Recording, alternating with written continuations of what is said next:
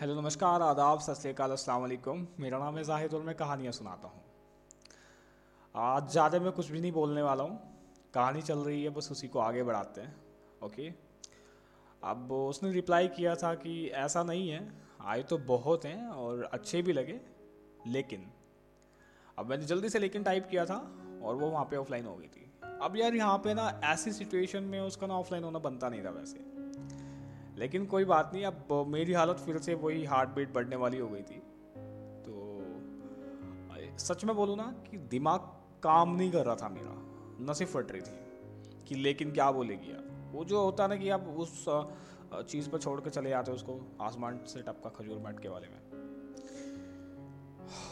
अब एक एक मिनट बहुत मुश्किल से गुजर रही थी, लेकिन लग रहा था कि पता नहीं क्या होने वाला है। फिर 10 मिनट गुजरी, 10 मिनट भी 10 घंटे के समान लग रहे थे उस टाइम तो।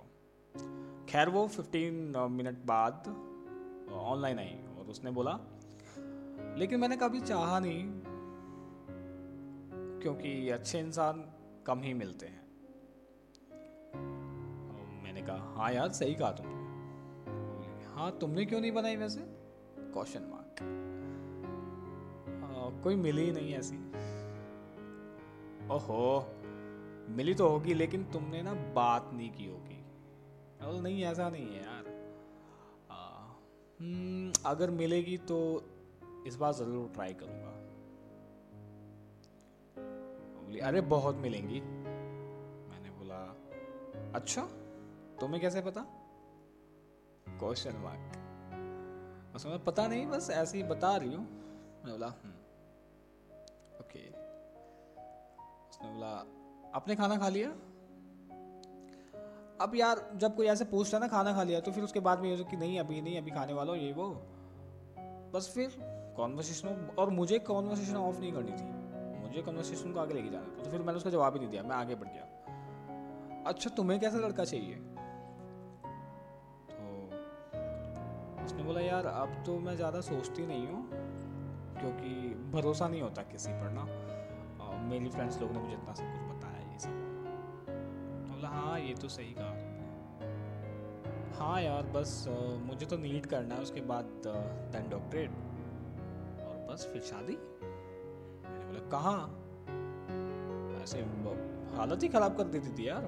बोले जहाँ मम्मी पापा बोलेंगे यार। अब यार मेरे मम्मी पापा मेरे लिए कुछ गलत थोड़े ना सोचेंगे। खैर जान में जान आई। मैंने कहा हाँ हाँ यार सही कहा तुमने, सही बात है यार। यहाँ पे ना मैं फालतू में क्वेश्चन पूछ बैठा उससे ना, बखत का मारा बोल सकते हो। मैंने बोला पापा क्या करते हैं तुम्हारे? उसने कहा वही जो आप बनना चाहते हो। मैंने बोला व्हाट मतलब? क्वेश्चन मार्क सोचने वाला इमोजी। मतलब ये कि पुलिस में है भाई। ये क्या बोल दिया इसने भाई? ये मिशन ना मुश्किल से इम्पॉसिबल होता जा रहा था। देखा यार क्या अब क्या सोचूं, दिल में सारी सहनाइयाँ, गिटार विटार सब कुछ बंद, मातम की सहनाई झाल। तो मैंने कहा अब कुछ नहीं होने वाला भाई, आगे बढ़। मैं चुप हूँ अभी यहाँ पे, मुंह खुला का खुला ही है भाई। उसने बोला आयुध है? हाँ हाँ सुन रहा हूँ। फिर मैंने कहा पापा पुलिस में है? वाओ यार सही है। बोले हाँ यार बस मैंने भी सोच रखा है कि अब बस पढ़ाई करनी है आगे की, आगे सब मम्मी पापा संभाल लेंगे। यार वो अपने अबाउट में इतना क्लियर थी ना कि उसको कुछ और सोचना मतलब कि है ना। उसने बोल दिया कि आगे का मम्मी पापा संभाल लेंगे और ऊपर से उसकी फ्रेंड्स लोग के साथ में क्या हुआ है, तो वो बहुत क्लियर थी अपने अबाउट में। कोई नहीं मैंने कहा हाँ नहीं सही है यार आपका। बोलिए और तुम्हारे पापा क्या करते हैं? अब यहाँ पे ना थोड़ा सा मैं इंटरेस्टेड वे में बात नहीं कर रहा हूँ, इंटरेस्ट नहीं ले रहा हूँ। मैं बोला हाँ यही बस अपना सेल्फ बिजनेस करते हैं। बोली ओह गुड। तो उसने पूछा आप कितने बहन भाई हो? यार क्या फ़र्क पड़ता है, मतलब बताने का मन नहीं है, लेकिन फिर भी वो पूछती थी बड़े इंटरेस्ट से। तो फिर मैंने बोला कि हम लोग ना 3 बहन भाई हैं। बोली आप कौन से नंबर पे हो? मैंने बोला मैं मिड में हूँ। ओके, अरे वाह, हाँ और तुम? उसने कहा मैं अकेली हूँ। यार वैसे तो मतलब कि सारी चीज़ें ये खुद से ही बातों बातों में ख़त्म भी हो जाती थी और मेरी बातों बातों में इमेजिनेशन बढ़ भी जाती थी। अब अकेला, जब उसने बोला मैं अकेली हूँ तो हल्की सी ऐसी स्माइल आई, है अकेली है तो किसी को मनाना भी नहीं पड़ेगा। यार होता ना कि भाई लोग को मनाना पड़ता है, सिर्फ मम्मी पापा है। लेकिन जब उसने वो पापा को पुलिस में बताया था ना भाई, तो बस तभी से पापा की इमेजिनेशन माइंड में ने एक ऐसे इंस्पेक्टर की बन गई जिसके हाथ में डंडा है और तू अगर सोच रहा है तो तेरे दिमाग पर डंडा मार रहा है वो। मैं एकदम ऐसे होने, हाँ नहीं नहीं कुछ नहीं है। बोला हाँ सही है यार। वो बोली हाँ।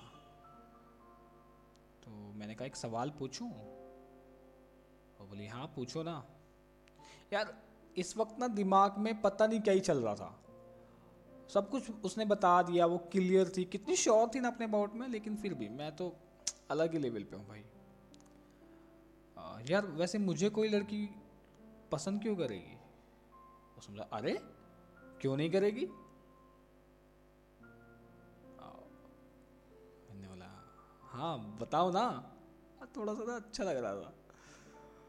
बोली यार अच्छे दिखते हो यार, हैंडसम हो, एजुकेटेड भी हो, और क्या चाहिए? अब यार जब उसने ये सब चीज़ें बोली ना, तो पापा जो पुलिस वाले थे ना, जिनकी इमेजिनेशन माइंड में बन रही थी, वो डंडा लेके खड़े थे। तो कहीं ना कहीं ऐसा भी लग रहा था कि नहीं यार कुछ पुलिस वाले अच्छे भी तो होते हैं, मान भी तो सकते हैं ना। इमोशन पे कंट्रोल नहीं है मेरा, मैंने बताया। अब यहाँ तो इमोशंस ऐसे भागेंगे ना कि बस पूछो मत, आगे बढ़ते हैं। मैंने पूछा तुम्हारे लिए काफी हो गए? वो बोली क्या? अभी आना भाई, मुझसे मेरा हाल जानने की कोशिश मत करना क्योंकि मैं बहुत डायरेक्टली पूछने वाला हूँ। मैं हाँ मतलब अगर तुम होती तो क्या सोचती, क्या बोलती? यार मैं तो तुम्हें मतलब कि इतना जानती भी नहीं हूँ ना, और फिर मैंने कुछ ऐसा सोचा भी नहीं है। अबे यार कि वो उसको बस मैंने अपना एक बार नाम बताया था, उसके बाद बस यहाँ तक आ गए थे। उसको सच में मेरा नाम तक ही नहीं आता। मैंने बोला अरे यार वो तुमसे बातें करने में ना इतना खो गया कि नाम बताना फिर से शायद भूल गया मैं। मतलब मेरा नाम अरमान है, बताया था वैसे मैंने आपको। वो बोली हाँ हाँ you are right, nice name. मैंने बोला थैंक यू। देन आपको आपके नाम का मतलब पता है क्या है? तो नहीं पता। बोले नहीं मैंने सुना है, तो अरमान का मतलब ना काफ़ी अच्छा होता है वैसे। मैंने बोला हाँ। बोले तो फिर से मैंने पूछ लिया तो हमारे मतलब कि कुछ हो सकता है? तो बोली देखते हैं। अब यार जैसे उसने बोला था कि देखते हैं, मानो कि बस वो मैं पापा को भूल गया, वो पुलिस वाले की वर्दी में से एकदम फॉर्मल ड्रेस में आ गए थे कि नहीं ये सिर्फ एक पापा है यार। और मेरे मन में हज़ारों तितलियाँ एक साथ उड़ रही हैं, गिटार बज रहे हैं, सब कुछ ठीक। देन उसने बोला ओके मिस्टर, रात में बात करूँगी, अभी जाना है ओके? मैंने बोला ओके जी, देन बाय। मैंने भी 2 स्माइल के साथ में बाय। अब यार इसके बाद क्या, मुझे तो बस रात का इंतज़ार था। अब यार ऐसा था कि मैं फिर सीधे छत पे चला गया। अब क्योंकि मैं ज़्यादा खुशी में ना फैमिली के सामने नहीं घूम सकता था। अब मैं जब छत पे गया तो एक यहाँ पे ना एक सीन और था कि छत पे जब मैं जाता था ना, तो हमारे जो आजू बाजू की गली की लड़कियाँ थी वो कहीं ना मुझे देखती थी। वैसे मैं बता दूं आपको, देखने में ना ठीक ठाक ही लगता हूँ। तो और गली में भी मेरा स्वभाव ऐसा था कि जब मैं बाहर निकलता हूँ तो मैं किसी की साइड ज़्यादा देखता नहीं हूँ, क्योंकि होता है ना मोस्टली लड़के देख के चलते हैं। तो मैं ना वैसा नहीं हूँ बिल्कुल भी, और मुझे पता सब कुछ रहता था। आप चल रहे हो ऐसा तो हो ही नहीं सकता कि आपको ये ना पता हो कि आपको कौन देख रहा है कौन नहीं। लेकिन फिर भी मेरा बिल्कुल स्ट्रेट फॉरवर्ड रहता था कि मैं जाना है, जो काम जा रहा हूँ वही काम वापस, देन अपने घर। ये रहता था मेरा हमेशा से।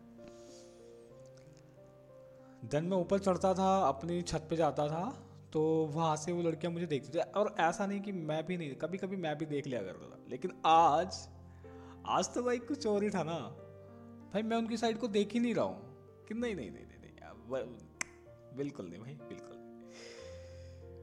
ओके, छत पर खड़े खड़े वो शाम हो गई, बिल्कुल सूरज ढल गया था। अब यार यहाँ ना जब सूरज ढल जाता है और नीचे देखो तो थोड़ा थोड़ा अंधेरा होने लगता है, और आसमान में देखोगे तो नीला नीला आसमान दिखाई देता है बिल्कुल। यार वो टाइम नहीं कट रहा मुझसे भाई। उस दिन मैंने पूरा देखा कि वो बिल्कुल रात होने में ना उस टाइम से 45 मिनट लगती हैं। मतलब कि टाइम देख रहे हो कैसे मैं काउंट कर रहा हूँ, और मुझे तो रात के 10 बजे तक इंतज़ार करना था। और यार यहाँ तो अभी हालत ही पतली थी कि 6:30 साढ़े 7 के समथिंग ही हुए थे, और वो एक एक मिनट बस कैसे बताऊँ कैसे काट रहा था। अब इसी बीच में उसका मैसेज आ गया यार 8 बजे, और मैं वेट कर रहा था 10 बजे का। उसने बोला हाय स्माइल के साथ में, मैंने बोला हेलो जी। देन उसने पूछा कैसे हो, मैंने बोला एकदम मस्त, आप? वो बोली मैं भी एकदम मस्त। मैंने बोला अरे वाह। देन उसने पूछा खाना हो गया, मैंने बोला नहीं यार अभी नहीं। बोली क्यों? बस आज भूख ही नहीं लगी।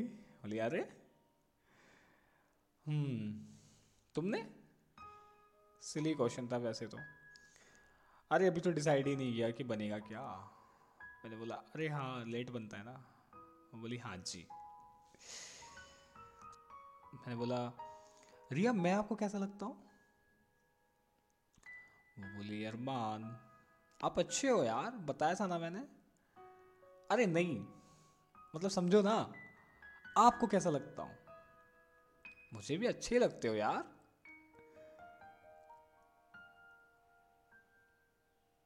मैं कुछ बोलना था यार। देन हाँ बोलो ना। मैंने बोला यार मैं ना आपको मतलब सच में देखो झूठ मत समझना कुछ भी। हाँ बोली हाँ बोलो ना। अब यार सीरियसली बताऊँ कि इस मोमेंट पे ना मैं रुकने वाला नहीं हूँ, और इसका भी ये सीन हो रहा था। आप यहाँ पे फील कर सकते हैं कि ऐसा तो नहीं है कि मैं क्या पूछना चाह रहा हूँ उसको पता नहीं है, लेकिन लड़कियों को ना जानना सब कुछ होता है। खैर आगे बढ़ा मैं, मैंने बोला देखिए यार बिल्कुल भी झूठ मत समझना, और मैं वैसा लड़का बिल्कुल भी नहीं हूँ ना और जैसा, सो प्लीज़ डोंट जज me as like those people. बोले यार मैं आपको समझ गई हूँ अरमान, आप और जैसे नहीं हो, आप प्लीज़ बोलो। मैंने बोला यार आई लाइक यू। और सच में यार पता नहीं लेकिन ये बिल्कुल सच है। प्लीज़ यार ऐसे ना इसको झूठ मत समझना भाई। वो इतना सुनते ही ऑफलाइन चली गई यार, कोई रिप्लाई नहीं, कुछ नहीं। अब ये जब मैंने बोल दिया और उसका आधे घंटे तक ऑफलाइन होना, मतलब समझ रहा हूँ कि आई थिंक बोलने की ज़रूरत नहीं है। आधे घंटे बाद उसका रिप्लाई आया, और मैं आधे घंटे तक सिर्फ उसी के अकाउंट पे बैठा हुआ था। मैंने उसके अकाउंट से ना बाहर भी नहीं आया था, बस उसके मैसेज खोल रखे थे। देन उसका आया यार सुनो अरमान आप ना बहुत अच्छे इंसान हो, लेकिन शायद मैं नहीं हूँ, मैं आपके लिए ठीक नहीं हूँ। मैंने कहा मतलब ये कि मुझे बुरा नहीं लगा आपने अपनी फीलिंग्स को शेयर किया, और I really appreciate it, but मैं ना आगे नहीं बढ़ पाऊंगी। मैंने बोला लेकिन क्यों? बस यार मैंने ना ऐसा कुछ सोचा नहीं है। आई नो यार थोड़ा जल्दी है, लेकिन कसम से सच है यार। वो बोली कि यार मैं सच और झूठ की बात नहीं कर रही हूँ, बस मैं आगे नहीं बढ़ पाऊंगी। मैंने कहा यार एक चांस तो दे ही सकती हो ना। चांस है ही नहीं है अरमान, मतलब ऐसा मैंने कुछ सोचा नहीं है तो कैसे। मैंने कहा I really love you Riya, और मैंने उसको रोने वाले पूरा हल्का सा रोने वाले 2 इमोजी भेजे। अब यहाँ पे शायद वो ऑफेंड हो गई, उसने कहा यार प्लीज अरमान समझो, आपकी लाइफ में ना एक अच्छी लड़की जरूर आएगी, ट्रस्ट मी। मैंने कहा और कोई चाहिए होती तो मैं तुमसे ऐसे पूछ नहीं रहा होता रिया। एक बात बोलूं दोस्त, जब एक लड़की एक बार आपको मना कर देना तो आप वहाँ पे रो लो, गिड़गिड़ा लो, शायद से आप फिर उसको इरिटेट फील करा रहे होते हो, तो वो बस उसका फिर एक बार ना है तो फिर ना ही होता है। उसने देन रिप्लाई किया आई अंडरस्टूड लेकिन नहीं कर सकती, समझो प्लीज़। मैं कहा लेकिन क्यों यार, कुछ कमी है क्या। अरमान प्लीज़ मैं भी जा रही हूँ, बाद में बात करूँगी ओके। मैंने कहा अच्छा सॉरी यार मजाक कर रहा था मैं। उसने कहा व्हाट। मैंने कहा हाँ पागल। देन उसने बोला यार ऐसा मजाक कौन करता है अरमान, मेरी हालत ख़राब कर दी तुमने पता है। मैंने कहा पागल है। मैंने उसको हंसने वाले 4-5 इमोजी भेजे फिर से ना। बोले अच्छा बाद में बात करूँगी ओके। मैंने बोला ओके बाय। उसने बोला ओके बाय, और उसने एक स्माइल वाला इमोजी भेजा। उसके जाने के बाद यहाँ ना अपनी फीलिंग्स को मैंने मजाक में बताकर और छोटी हंसी लाया मैं चेहरे पे, बहुत मुश्किल था मेरे लिए। और अच्छा हुआ कि वो मेरे सामने भी नहीं थी, वरना वो समझ जाती कि मैं झूठ बोल रहा हूँ, उसको पता चल जाता।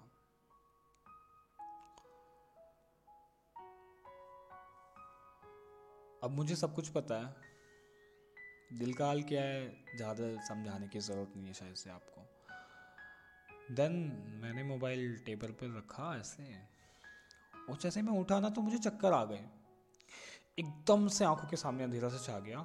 और मैंने ऐसे अपने आप को संभाला और देन मैं सीढ़ियों से ऊपर की ओर जाने लगा। आई नो थोड़ा जल्दी बोला था यार मैंने, बट सच में यार सब कुछ सच बोला था। सामने वाले को कितना समझा पाया ये तो नहीं जानता, लेकिन मैंने सच बोला और एक कोशिश की, तो मैं उसके लिए काफ़ी हैप्पी था। बस वो एक खुशी थी कि हाँ मैंने सब कुछ बोल दिया और सच बोला। जल्दी था क्या था वो सब मैंने नहीं सोचा। बस अब मैं ऊपर बैठा था, ठंड भी थी, लेकिन पता नहीं क्यों मुझे ना ऊपर ही अच्छा लग रहा था, क्योंकि चांद निकला हुआ था तो चांद को देखे जा रहा था। मम्मा का कॉल आया कि कहाँ है, खाना खा ले। मैंने कहा मम्मा भूख नहीं है, मैं खा लूँगा आप रहने दो, और मैं ना आज ऊपर ही सोऊंगा। बोले क्यों क्या हुआ, ऊपर ठंडे बहुत बेटा, नीचे आ जा और नीचे ही सो लेना। मैंने बोला नहीं मुझे ना कुछ काम है ऊपर, मतलब कि थोड़ा सा ऐसा, तो मैं ऊपर ही सोऊंगा आज।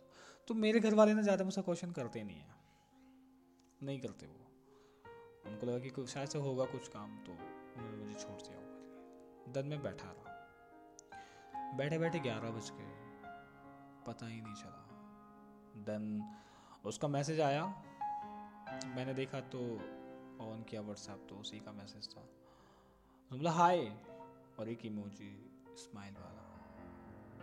मैंने देखा और इग्नोर कर दिया। मैं फिर से चांद को देखने लगा, उसका फिर से मैसेज आया हेलो। मैंने ना वो भी इग्नोर किया, कोई रिप्लाई नहीं किया। देन बैठे बैठे 12:30 हो गए, ठंडी ठंडी हवा चल रही थी, हाथ ना बिल्कुल जम चुके थे, लेकिन एहसास ही नहीं हो रहा था, कुछ फील ही नहीं हो रहा था। उसका फिर से मैसेज आया हेलो सो गए क्वेश्चन मार्क। अब मैंने अपनी प्राइवेसी ऑफ कर दी और मैसेज चेक किया, लेकिन रिप्लाई नहीं किया मैंने उसको ना। देन मैं रूम में चला गया और सोचने लगा कि यार कहीं ना मेरी गलत बात है। अरे मैंने फीलिंग शेयर की, उसको उसका क्या रिएक्शन था उसको अप्रिशिएट किया यार, लेकिन अब ज़बरदस्ती थोड़ी है किसी के ऊपर, नहीं सौंप सकता ना। अब तूने बोल दिया ना कि तू मजाक कर रहा था, तो बस अब एक दोस्त तो वो है ना तेरी अच्छी, तो बस उससे बात तो कर, उसकी कोई गलती थोड़ी ना है यार। ऐसे मैंने खुद को समझाया थोड़ी देर तक और फिर मैंने मोबाइल की प्राइवेसी ऑन की और करीब 158 पर मैंने उसको बोला हेलो कैसे हो। उसने कहा यार कहाँ हूँ, सोने वाली थी मैं, पता है। मैं कुछ नहीं यार, वो पापा ने ना बाहर से कुछ लाने के लिए बोला था तो थोड़ा लेट हो गया, बस ऐसे ही। वो सर्दी है तो बाइक थोड़ी धीमे धीमे चलानी पड़ती है, तो इसलिए बस थोड़ा सा लेट हो गया। बोली अच्छा कोई बात नहीं, स्माइल वाला इमोजी। मैं हाँ जी बोलो क्या हुआ। बोली कुछ नहीं यार, बस अजीब सा मन हो रहा था मेरा। मैंने बोला क्यों। उसने कहा पता नहीं। अरे सुनो, मैंने कहा हाँ। यार मेरी ना एक फ्रेंड है, मैं उससे बात करूं। मैंने बोला क्यों। अरे तुम्हारे अबाउट में। मैंने बोला अरे यार नहीं, जरूरत नहीं है, पागल मजाक कर रहा था मैं, मैंने बताया ना। तो हाँ हाँ पता है मजाक कर रहे थे, लेकिन वो सच में बहुत सुंदर है यार। मैंने कहा यार अरे यार सुंदरता मायने नहीं रखती है, मैटर करता है कि सामने वाला भी तो आपको पसंद करे ना। तो बोली हाँ यार वो भी आपको पसंद कर लेगी और आप भी उसको पसंद आ जाओगे पक्का। अच्छा ये सब छोड़ो, ये बताओ कुछ खाया तुमने। उसने कहा कुछ खास नहीं, बस नॉर्मल दाल चावल खाए। मैंने कहा सही है, तुमने। बस सेम। अच्छा कल बात करता हूँ यार। उसने कहा ओके बाय। देन उसने बोला कि बाय टेक केयर। सच बताओ ना यार, यहाँ पे ना मैंने बात करने की कोशिश की बट मुझसे ना बात हुई नहीं हुई मुझसे बात। और करीब जागते जागते मुझे 4 बज गए और 4 बजे ना मैंने उसको मैसेज किए कि अभी के लिए ना व्हाट्सएप यूज़ नहीं करूँगा, तो बात भी नहीं कर पाऊँगा। और बस मैंने इतने बोलकर व्हाट्सएप डिलीट कर दी। अंदर क्या ही चल रहा था बस मैं ही जानता था। देन मैंने डिसाइड किया कि जॉब करना है और मैं सुबह होते ही टाइम से निकल गया इंटरव्यू के लिए। नोएडा में एक कंपनी थी, इंटरव्यू हुआ, मैंने जॉब ले ली। सैलरी सच में बहुत कम थी लेकिन बस करनी थी ना जॉब। तो देन उन लोगों ने व्हाट्सएप डाउनलोड करने के लिए बोला क्योंकि कोई ग्रुप वगैरह बनाना था अपडेट के लिए। मैंने दूसरे नंबर पर अपनी व्हाट्सएप ओपन कर ली और करीब मैंने वहाँ पे 2 महीने तक जॉब की। इस 2 महीने में मैंने अपने घर में सिर्फ 10 से 12 बार बात की होंगी। मैं सुबह निकल जाता था अपने रूम से बिना कुछ खाए। पूरा दिन मैं एक बार ही खाता था बस, क्योंकि भूख थी ही नहीं। ऐसे ही चलता रहा और कुछ टाइम बाद मेरी हेल्थ खराब हो गई। तो हेल्थ ज़्यादा खराब हो गई थी। अब काम करते करते ना मुझे चक्कर भी आने लग गए थे और डॉक्टर तक मैं जानबूझ के नहीं जाता था और बस फ्रस्ट्रेट हो गया था बिल्कुल ना। देन मैं जॉब छोड़ करके घर वापस आ गया। घर वापस आया तो मम्मा ने देखा, पूरी फैमिली ने देखा मेरी हालत क्या हो रखी है, बिल्कुल सूख गया था मैं। मम्मा देख के डर गई और वो बहुत ज़्यादा मतलब कि कम होता ना, एकदम सदमा सा लगता है कि क्या हो गया इसको। मम्मा के सवाल शुरू हो गए कि क्या कर रहा था, खाना भी नहीं खाया, ना बात कर रहा था ढंग से, ये वो। देन मैं फिर से अपने रूम में शिफ्ट हो गया और करीब 5 दिन तक मैंने किसी से कुछ खास बात नहीं की और शांत रहा घर में। अपने रूम में लेटा रहता था, खाने के टाइम पे खाना खा लिया और बस फिर से जा करके लेट गया। तो दवाइयाँ पापा ला के देते थे और वो दवाई बस मैं ना खाता भी नहीं था। तो आफ्टर 5 days मैंने अपने पुराने नंबर पर व्हाट्सएप दोबारा ओपन की तो पुराना सब डाटा ना मेरा क्लियर हो चुका था, जो भी था मेरे पास में डाटा, बातें, सब चीज़ क्लियर हो चुकी थी और मुझे ना उसका कोई दुख भी नहीं था।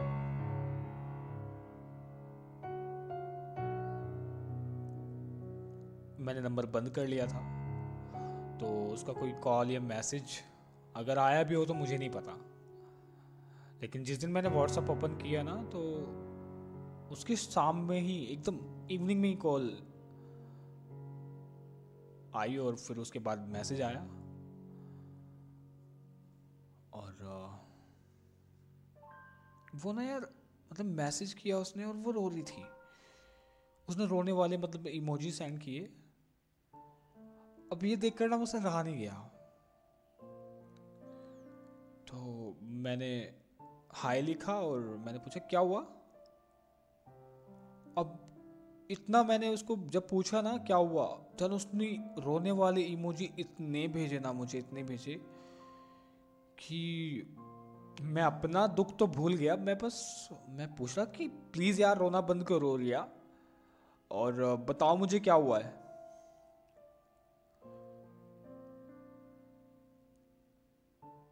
तो उसने बोला कि आप ऐसा कैसे कर सकते हो। मैंने बोला कैसा, सो प्लीज़ अरमान। मैंने कहा अच्छा ठीक है, रोना बंद करो और मुझे बताओ क्या हुआ है। उसने कहा कि मुझे कुछ नहीं बोलना प्लीज़, मुझे बात ही नहीं करती है। मैंने बोला अच्छा बताओ तो सही क्या हुआ। उसने फिर से रोने वाले इमोजी भेजे और बोली आपको पता है। मैंने बोला अरे बताओ तो यार, रोना बंद करो प्लीज़, बताओ मुझे क्या हुआ है। तो उसने डायरेक्टली पूछा यार आप मुझसे प्यार करते थे ना। मैंने बोला क्या, आप मुझसे प्यार करते थे या नहीं, क्वेश्चन मार्क।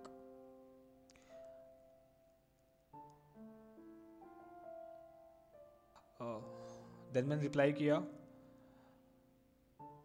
यार रिया उस टाइम हो सकता है करता हूँगा, लेकिन मुझे तो याद भी नहीं कि मैंने बोला क्या था, हालांकि सब याद था मुझे। रिएक्ट मैं वैसे ही कर रहा था क्योंकि यार मैं ना वो सब चीज़ दोबारा शुरू नहीं करना चाहता था। मेरे पे क्या बीती वो मैं जानता हूँ। उसने बोली हाँ या ना और क्वेश्चन मार्क। मैं यार थोड़ा सोचा, मैंने बोला कि फिर मैंने रिप्लाई किया हाँ। तो डफर थोड़ा वेट नहीं कर सकते थे, मैंने बिल्कुल ना थोड़े ना बोला था आपको, आपने सीधे से एकदम बोला। मुझे समझ नहीं आया कि मुझे रिप्लाई क्या करना चाहिए। फिर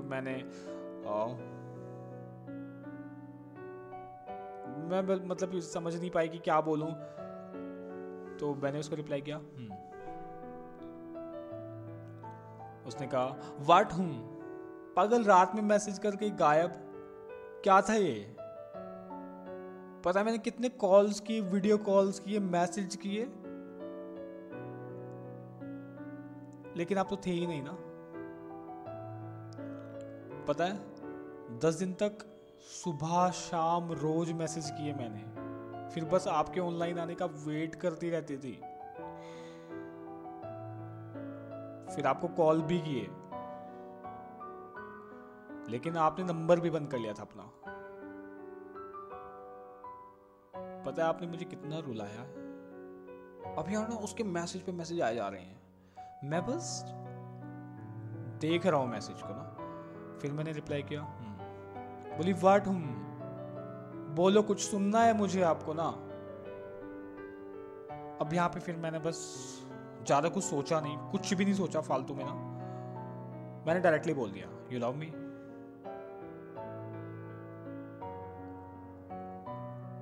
उसने कहा of course I love you, I love you, I love you. Then उसने आई लव यू बोलते बोलते भाई उसका तो पता नहीं उसने कितनी हार्ट वाली इमोजी भेजी और रोने लग गई फिर से। ओह माय गॉड, अब मैं ना यहाँ पे रोने वाला हूँ सीरियसली, कि इतनी खुशी एकदम से मतलब मिल जाए ना तो फिर आप क्या ही करोगे भाई। 2 महीने तक नहीं हंसा था मैं, 2 महीने तक लिटरली। और आज आते ही मुझे ऐसे इतना सब मिल गया ना, उसने आई लव यू बोला, भाई कसम से आंखों से ना आंसू आ गए थे।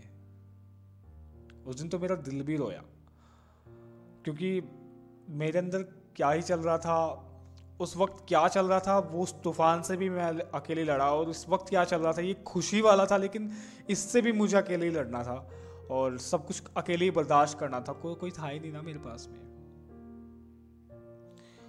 और सच बताऊं ना कि मेरे इस अंदर के इंसान को जो बिल्कुल चेंज हो चुका था, उसको सिर्फ एक ही इंसान बदल सकता था, वो यही थी। और अगर शायद ऐसा कुछ होता नहीं ना कि ये मुझे ऐसा कुछ नहीं बोलती और अपनी फीलिंग्स को ऐसे नहीं बोलती, नहीं मेरे सामने रखती, तो मुझे नहीं पता कि मैं कब नॉर्मल हो पाता।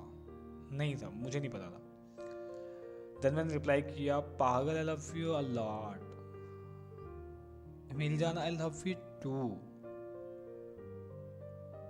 देन उसने बोला कि वीडियो कॉल करो अभी, अभी के अभी मुझे वीडियो कॉल करो, मुझे नहीं पता मुझे बात करनी है। मैंने बोला ओके ओके ओके। अब भाई यहाँ पे ना उसका वीडियो कॉल आने वाला है और आगे की कहानी मैं आपको आगे बताऊंगा कि आगे क्या हुआ कैसे हुआ ना। अगर आपको कहानी वाकई में अच्छी लग रही है तो प्लीज़ इसको फॉरवर्ड करो अपने दोस्तों के साथ में जो पॉडकास्ट सुनना पसंद करते हो, फिक्शनल सुनना पसंद करते हो। लिटरली अगर मैं आपके दिल को टच कर पा रहा हूँ ना कहीं आपसे कनेक्ट कर पा रहा हूँ, तो प्लीज़ इस कहानी को ना शेयर करो ज़्यादा से ज़्यादा। And thank you so much to being with me, thank you so much to being here, thanks a lot, thank you so much.